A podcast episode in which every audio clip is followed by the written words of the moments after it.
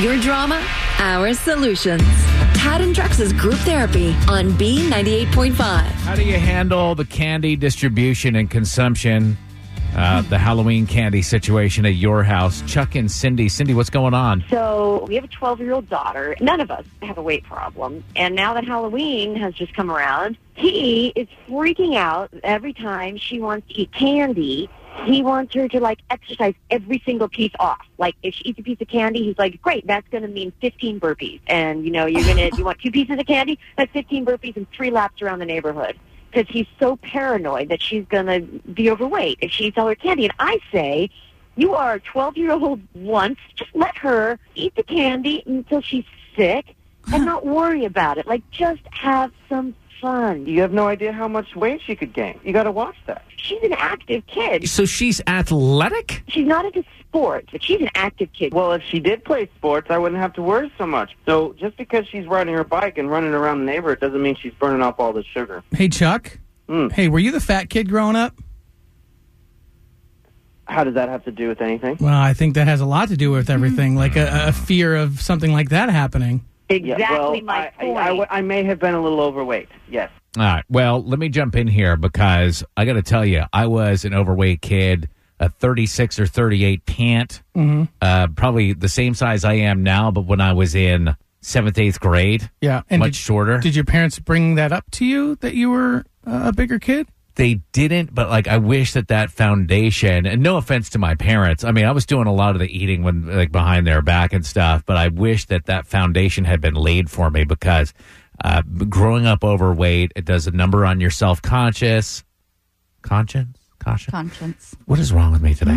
I was picked on. I felt uncomfortable. It was very difficult to get out of that. And so, you know, I can relate that. I know, Kara, that you can relate kind of to the other side. Oh, my gosh. I can relate to their daughter. I grew up with an eating disorder. And when your parents are that hard on you about some Halloween candy, I mean, it sounds like she doesn't eat a lot of sweets anyways. And that they're a pretty healthy family in general. So a couple of pieces of Halloween candy, like, get off my back. Is he being hard on her, though? Or is he just saying, like, is he just educating her? He's going to make her do 15 burpees for a piece of candy? I mean, I think that's insane. And at 12 years old, that's just putting some serious issues in that little girl's head. I have a buddy who has 4 daughters. And I said jokingly a couple years ago, hey, I have a daughter now. What's some advice? He goes, I got 3 pieces of advice for you.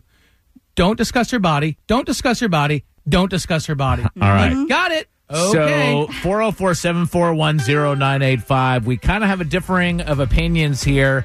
And Cindy and Charles, you guys understand that, like, people are going to pick whose method is the best, right? Yeah. I'm not concerned about you, Cindy. I'm concerned about Chuck. Chuck, you agree to do what they say. All right. 404-741-0985. What's better than quietly judging other people's problems? Yeah, nothing.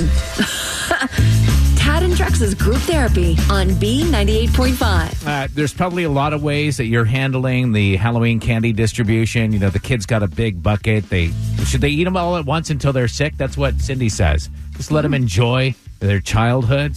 Cindy and Charles have a 12-year-old. His method is he's like got a chart of how long it takes to work off these candies, and he's making her do the exercise so that it counters the negative effects of the candy. What do you think, Johnny in Douglasville? Which method works best for you? I am on the mother's side because I think Halloween is the one pass for free candy for all kids.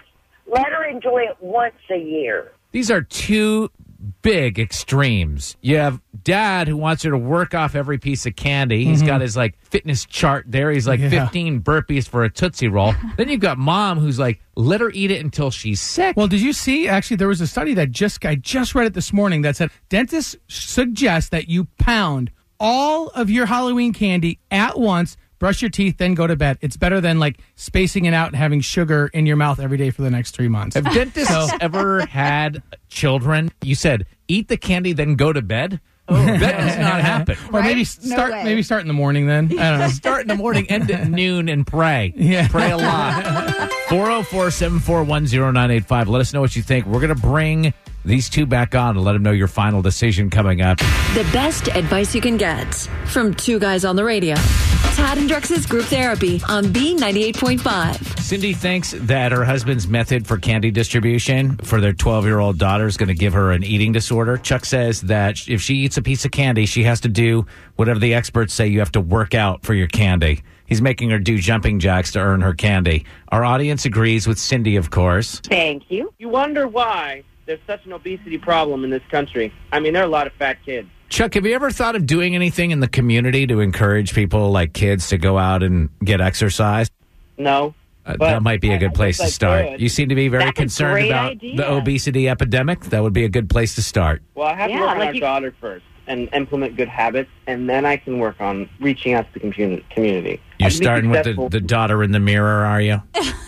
Well, he could organize like a 5K fun run or something. A great idea for you next year, Chuck, is make her run to the houses when she's trick-or-treating.